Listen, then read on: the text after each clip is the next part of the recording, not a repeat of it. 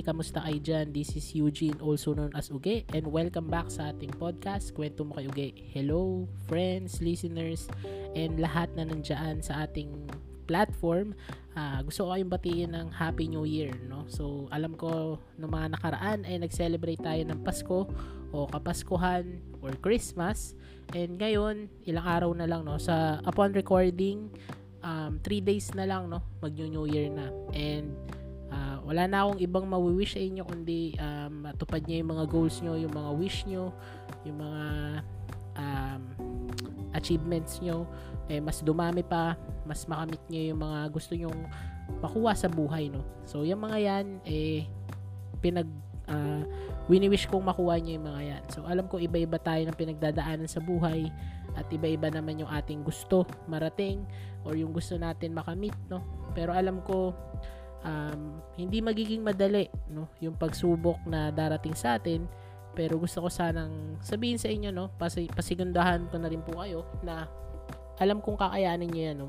Isang taon na naman ang natapos at isang taon ulit ang magbubukas sa atin. So ngayon um, gusto ko lamang pag-usapan yung konsepto ng new beginning or uh, yung pagkakaroon ng bagong simula dahil sa bagong simula, no, mas marami tayong nakukuhang mga bagong opportunities, mga bagong pangyayari sa buhay natin. Dahil dito, nagkakaroon tayo ng mga mga bagong pinto na magbubukas sa atin, no, kung saan maaari tayong dalhin sa mas magandang buhay or mas mag- ma- mas komportableng uh, sitwasyon.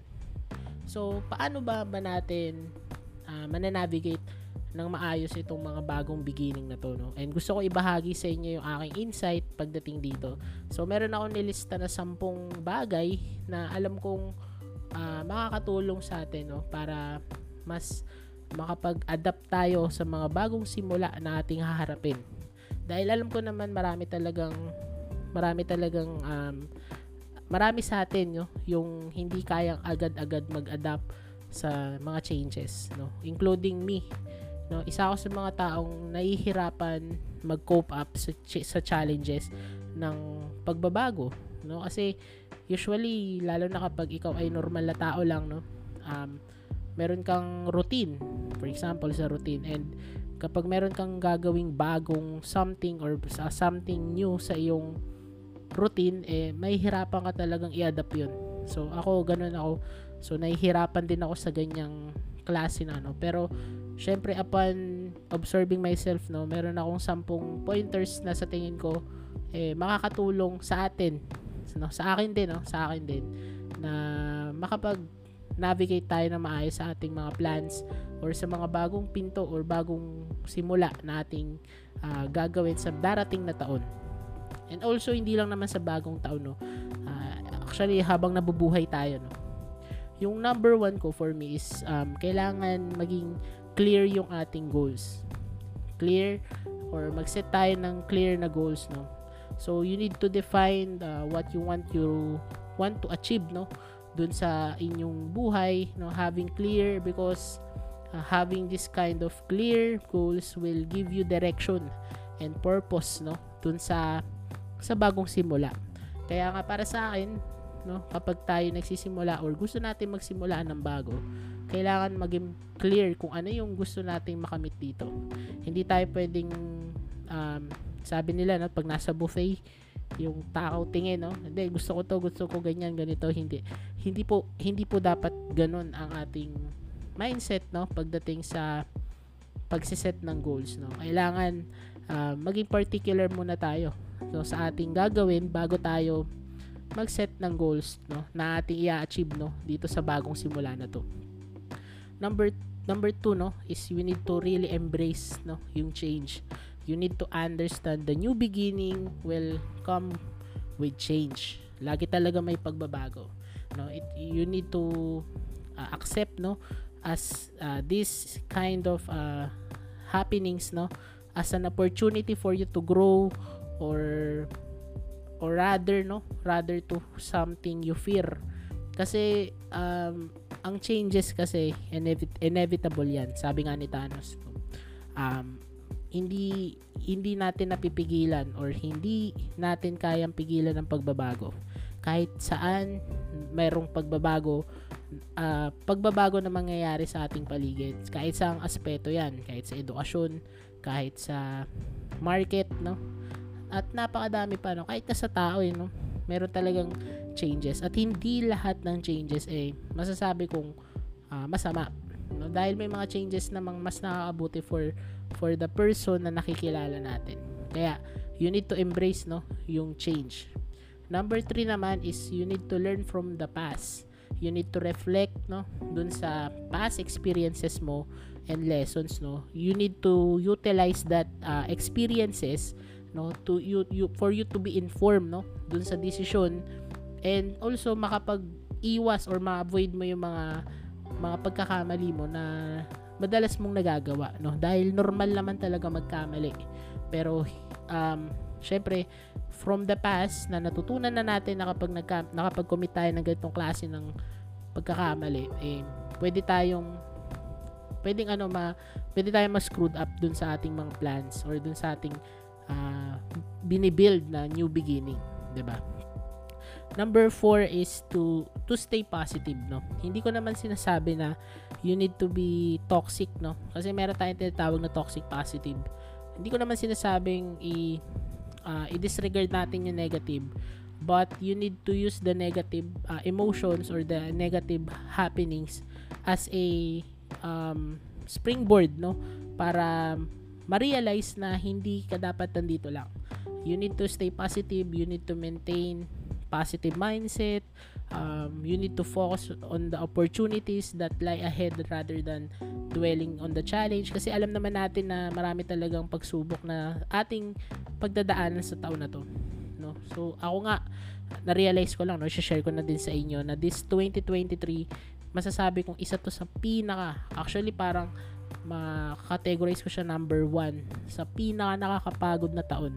Bakit ko nasabi nakakapagod? Kasi sobrang daming opportunities yung nag nag-open. Tapos sobrang daming requirements na kailangan tapusin. Ang daming reports. Alam niyo sobrang busy talaga. As in sobra grabe yung sistema. Biglang nag parang bumaksak sa amin yung langit at uh, at lupa. Parang ganung klase ng uh, alam niyo yung ganung klase ng challenges yung na-feel namin. Kasi to the point na ang dami kong naging sakit lately no? Kaya uh, na-imagine ko talaga na parang sana this 2024 magkaroon ng konting yung alam hindi ko naman sinasabing uh, mapabayaan yung work no? Pero gusto ko magkaroon ng chill chill moments no? Ang hirap kasi na laging on fire kay 'di ba? Dapat minsan meron ka ning time to dwell no? Sa sarili mong hobbies no? Kasi ang dami mo talagang ang dami ko talaga napabayaan this year. And ang hirap kasing i-balance nun lalo na kapag yung uh, isa sa mga inaasikaso mo sa buhay eh sobrang uh, umaagaw ng napakadaming time sa iyo anyways ayun lang naman sa akin. You need to stay positive no? Kahit ganun huwag mo pa rin alisin yung mga par, uh, part nung nangyari sa iyo na maganda dahil meron at meron ka pa rin natutunan dyan at maaari mo magamit ito sa mga susunod na experiences mo. Number 6 ko siguro is to seek support, no? Hindi natin kaya lagi mag-isa. You need to surround yourself with supportive individuals, friends, family, or mentors, no?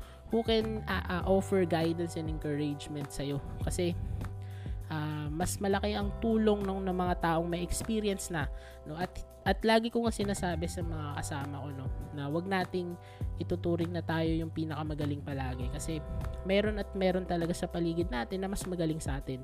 At uh, walang problema dun no? Dahil uh, you need to to be ano eh to be humble enough na aminin sa sarili mo na kapag ikaw ay may kakulangan, ay kailangan aminin mo sa sarili mo yun. Napaka-importante kasi nung ganung bagay. Kaya, para sa akin, you need to seek support sa mga sa mga tao sa paligid natin. Number seven is to be patient, no? You need to change or to progress. Um, alam mo yung mga word na yan? Yung change and progress, eh, meron talagang time yan. It takes time. You need to be patient for yourself in the process, no? And celebrate small victories, no? Lagi ko sinasabi yan, you need to celebrate small victories. Kahit sa iba ng tao, napakababaw mo. Pero, itong mga bagay na to eh panalo sa ito kaya you need to celebrate no kahit kung paano ko mag-celebrate ako um, ang way ko para mag-celebrate minsan um, is ice cream. Ganon. Gusto kasi, gusto ko yung sensation na malamig sa katawan ko. Gustong gusto ko yung ganon. Or minsan, natutulog ako ng walang hawak na kahit anong related sa work ko. Yung mga ganong celebration ba? Or uh, maglalaro ka ng online games. Uh, lalaruin ko yung mga laruan ko. Yung mga ganong bagay ba na pwede mong isingit yung iyong hobbies no para magkaroon ka rin ng time sa sarili mo no kasi hindi naman palaging on fire ka dapat or laging uh, fight mode ka 'di ba kumbaga parang sa gera nga meron pang pahinga yan eh 'di ba? Hindi hindi laging go ka ng go no? And you need to be patient. May mga tao kasi na sobrang um, nawawala na ng pag-asa dahil sobrang tagal no? Ako bilang social media um, nasa part din ng social media no? Nagsa social media content creator din ako. Meron akong channel no? Um 3 years na ako doon and suddenly wala pa akong kinikita no? And I, I admit naman na hindi ako super galing pa sa pag-create no? Pero syempre ang factor ko rin doon isa rin sa factor ko is time. Wala talaga akong time no? Wala akong masyadong time. Kaya nga itong podcast na to um, ginagawa ko siyang hindi masyadong sobrang edited yung mga ganon kasi uh, wala akong time no? Wala akong time yun talaga yung problema ko. Pero sabi ko nga no, kung I have enough time siguro mas mapag-effortan ko to. Kaya nga ako vi, uh, ginagawa ko siyang natural no? kahit nga naubo ko minsan 'di ba na naririnig niyo pa rin sa recording anyways um you need to be patient no ako naniniwala ako darating din yung araw no and if ever hindi man para sa at least you fight for it No? May nasayang ba doon? Um, for me, wala, no? Dahil at the end of the day, meron kang na-experience, nagawa mo yung gusto mo. At gusto mo yun eh. No? Hindi naman laging about sa uh, hindi naman laging about sa moneta- monetiz- monetization yan. Pero syempre, it's uh, nice pa rin na ma-monetize tayo. Di ba? Sinasabi ko lang din. Kasi, syempre, at the end of the day, kailangan natin yun. Kailangan natin yung pera para mabuhay. Kaya, ayun, sinasabi ko lang din sa inyo. And number eight is stay flexible, no?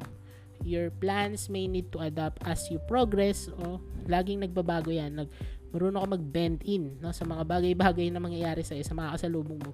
Kasi there's a circumstances sa buhay mo na hindi mo alam minsan na biglang nag evolve 'di ba? Nagbabago agad, 'di? So you need to be flexible sa mga life decisions mo, no? Hindi lang siya sobrang straightforward lang. You need to be uh, flexible nga, sabi nila. Number 9 is, ito na, malapit na tayo matapos, no? Number 9 is to stay flex, uh, mali pala. Number 9 is to learn continuously. Yeah, kailangan mong matuto palagi, no? Sabi ko nga, learning should never stop. Yun yung lagi ko sinasabi. Isa sa mga life motto ko, no? Um, you need to approach the new beginning as the learning experience, stay curious, and be open to acquiring new skills and knowledge. Every day yan. No? Ako, mas maganda meron tayo natututunan every day or meron tayo nalalaman kahit nagbabasa tayo ng mga balita. You know, wag yung mga fake news or misinform na mga materials no na maaari mag-lead sa atin ng maling information.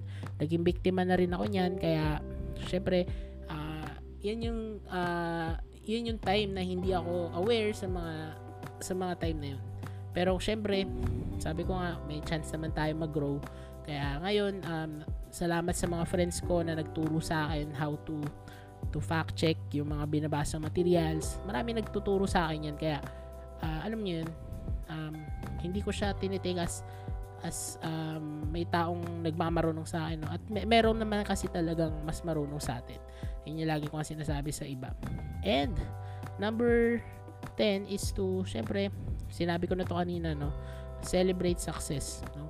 You need to acknowledge and to celebrate your achievements no matter how small or big it is, no? You need to reinforce positive behavior and motivates you to keep moving forward, no? Ganun talaga, pag naging successful ka sa iyong isang plano, go to proceed next, no? Kasi ganun talaga eh. Um, habang may buhay, no, achieve lang natin or abutin lang natin yung mga bagay na gusto natin ma- makamit. No, kung hindi man natin nakamit, no, siguro may ibang bagay na nakalaan sa atin. Ganun lang. Ganun lang po yung ating um, ganun lang yung dapat mindset natin. So, yung mga sinabi ko, no, ito yung mga sa tingin ko magagamit natin para or mga tips ko para maano natin, masimulan natin yung new beginning. Dahil um, hindi kasi ako naniniwala sa New Year's resolution pero naniniwala ako na every time pwede tayo mag-start no. Kung nag-fail man tayo, pwede tayo mag-start no. Kahit hindi New Year no, kahit in the middle of the year, kahit September, August o patapos na kung nadapa ka man, you have a chance no na bumangon pa rin at uh, ipagpatuloy pa rin 'yun. So muli sa mga listeners ko, uh, thank you so much sa pakikinig. Uh, wishing you all the best sa buhay, maging healthy, wag pababayaan yung inyong sarili. And happy new year sa inyo no. So next episode no, marami akong i-reveal sa inyo dahil mag uh, patapos na yung ating season 1. And I hope uh, mas mag-grow tayo sa season 2 and ayun, na-excite ako no at sana ma ano maka-attend yung ating uh, guest no meron akong kakausapin para um, para sa ating year para sa sing end season no Mag, magtatapos na kasi yung season 1 natin um, for information lang din every season sana is 50 episodes so next nito ito na yung ating 50 episode ito na yung last uh, episode natin for this season 1 and I hope I hope I hope na magkaroon tayo ng season 2 sana, sana, sana. Sana kayanin. Sana kayanin ng powers ko. And ayun. So muli, ako po si Eugene, also known as Uge. And uh, see you on the next episode ng Kwento Mo kay Uge. Bye!